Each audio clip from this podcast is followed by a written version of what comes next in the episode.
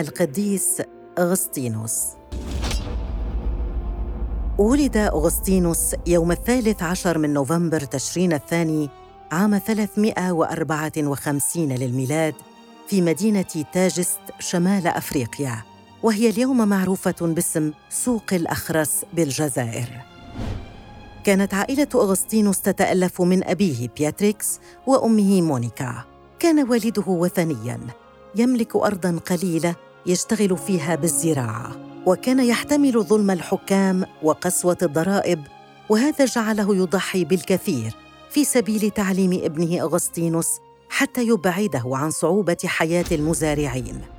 أما مونيكا فكانت سيدة مسيحية تقية تريد أن يكون ابنها مسيحياً مثلها. لم تكن الحياة في بيت بياتريكس سهلة فكانت مونيكا أم أغسطينوس تحيا مع حماتها. كان الخدم يوصلون للحماة الوشايات والأكاذيب عن مونيكا لكن مونيكا احتملت دون أن تشكو. كبر أغسطينوس وصارت له مجموعة من الأصحاب فكان يلعب معهم حتى وقت متأخر من الليل وكانوا يوقعون الأذى بالناس ويفخرون بذلك. أراد بياتريكس أن يرسل ابنه للمدرسة. لم يكن المعلمون يهتمون بأخلاق التلاميذ بل كانوا يهتمون بالنبوغ العلمي فقط يقول أغسطينوس إنه كثيرا ما كان غير مجتهد في دروسه وكان يحب قراءة القصص والروايات الخليعة فكانت سبب طيشه وجعلته يذهب للمسارح والملاعب وقاده هذا كله للشهوات والفساد ويقول أغسطينوس إنه كان يغش الزملاء في اللعب والمعلمين في الدرس ثم يتساءل هل يا رب هذه بساطة الأطفال؟ ليس في هذا طهارة ولا بساطة بل هو الفساد الموجود في الطبيعة البشرية.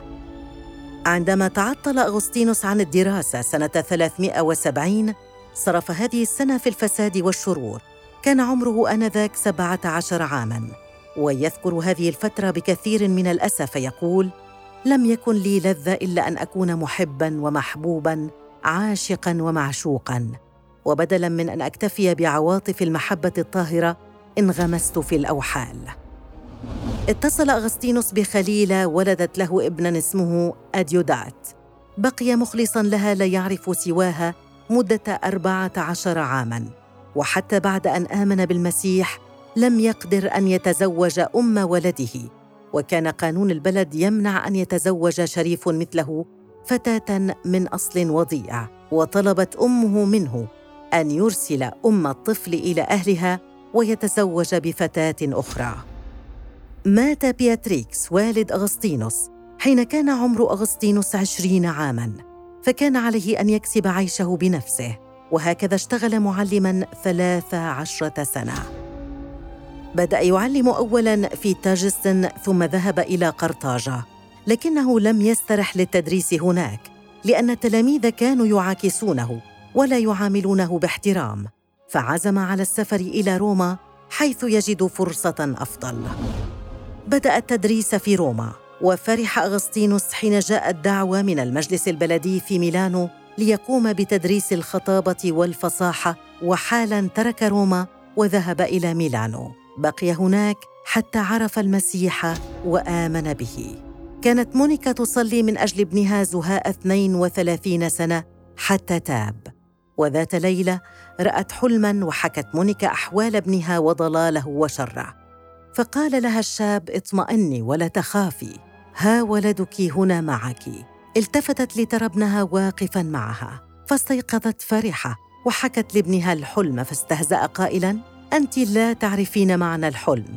إن معناه أنك ستكونين مثلي. ولم تفشل الأم ولم تيأس بل ظلت تصلي. حين سافر أغسطينوس إلى ميلانو سافرت وراءه. وكم فرحت حين علمت أن أغسطينوس يحضر إلى الكنيسة كل يوم أحد ليسمع الواعظ العظيم القديس أمبروس. كان يسمعه لأنه أعجب ببلاغته وقدرته على الخطابة وليس بالرسالة التي ينادي بها. ذهبت مونيكا إلى أمبروس تحكي له حكايتها مع ابنها. فقال لها القديس ثقي يا ابنتي. أن ابن هذه الدموع لا يمكن أن يهلك. وحكى أمبروز لمونيكا عن ضلاله في شبابه ثم عن توبته. قابلت مونيكا ولدها وقالت له لي رجاء في المسيح أن أراك مؤمنا قبل أن أفارق الحياة. وقد كان ذلك. كان أغسطينوس يجلس يوما مع صديق له اسمه أليبوس يتسامران معا وقد وضع الكتاب المقدس أمامه. فدخل عليهما رجل ذو منصب كبير في الدولة اسمه بانسيانوس وهو مسيحي حقيقي. وظن بانسيانوس أن الكتاب الذي يضعه أغسطينوس أمامه كتاب فلسفة.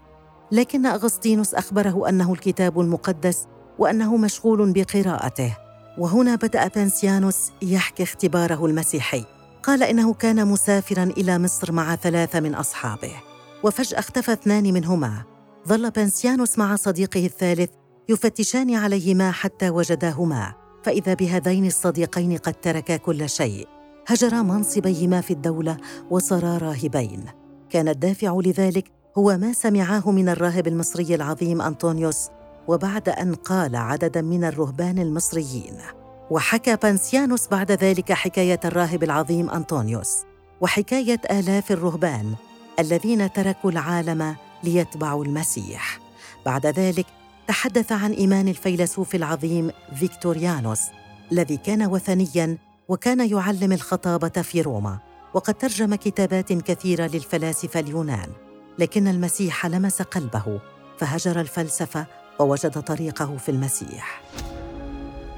خرج بانسيانوس وجلس أغسطينوس يفكر. تذكر أنطونيوس الراهب المصري في طهارته. التي اشتاق أن يكون له مثلها. وذكر الفساد الذي عاشه لكنه قال أتوب غدا.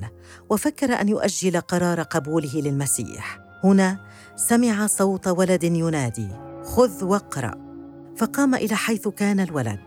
فإذا معه نسخة من العهد الجديد. أخذ أغسطينوس الكتاب من الولد وفتحه مصادفة. فإذا أمامه قول بولس الرسول. لنسلك بلياقة كما في النهار لا بالبطر والسكر لا بالمضاجع والعهر لا بالخصام والحسد بل البسوا الرب يسوع المسيح ولا تصنعوا تدبيرا للجسد لأجل الشهوات. وكانت هذه الكلمات النداء الأخير القوي. فسلم أغسطينوس حياته للمسيح وقال الآن أحني رقبتي وأحني كتفي. دخل أغسطينوس البيت ليخبر أمه أنه قبل المسيح ربا ومخلصا. كان هذا عام 386 للميلاد وكان عمره آنذاك 32 عاماً. بعد ذلك نال المعمودية على يد القديس أمبروز أسقف ميلانو هو وابنه أديودات يوم الرابع والعشرين من أبريل 387 عاش بعدها في إيطاليا بعض الوقت يدافع عن المسيحية ضد الفلاسفة وضد أصحاب العقائد الخاطئة ثم بدأ رحلة الرجوع إلى وطنه الأول ماتت أمه فباع أملاك أبيه وتفرغ مع بعض أصحابه للدرس والصلاة والصوم وتأليف الكتب الكثيرة.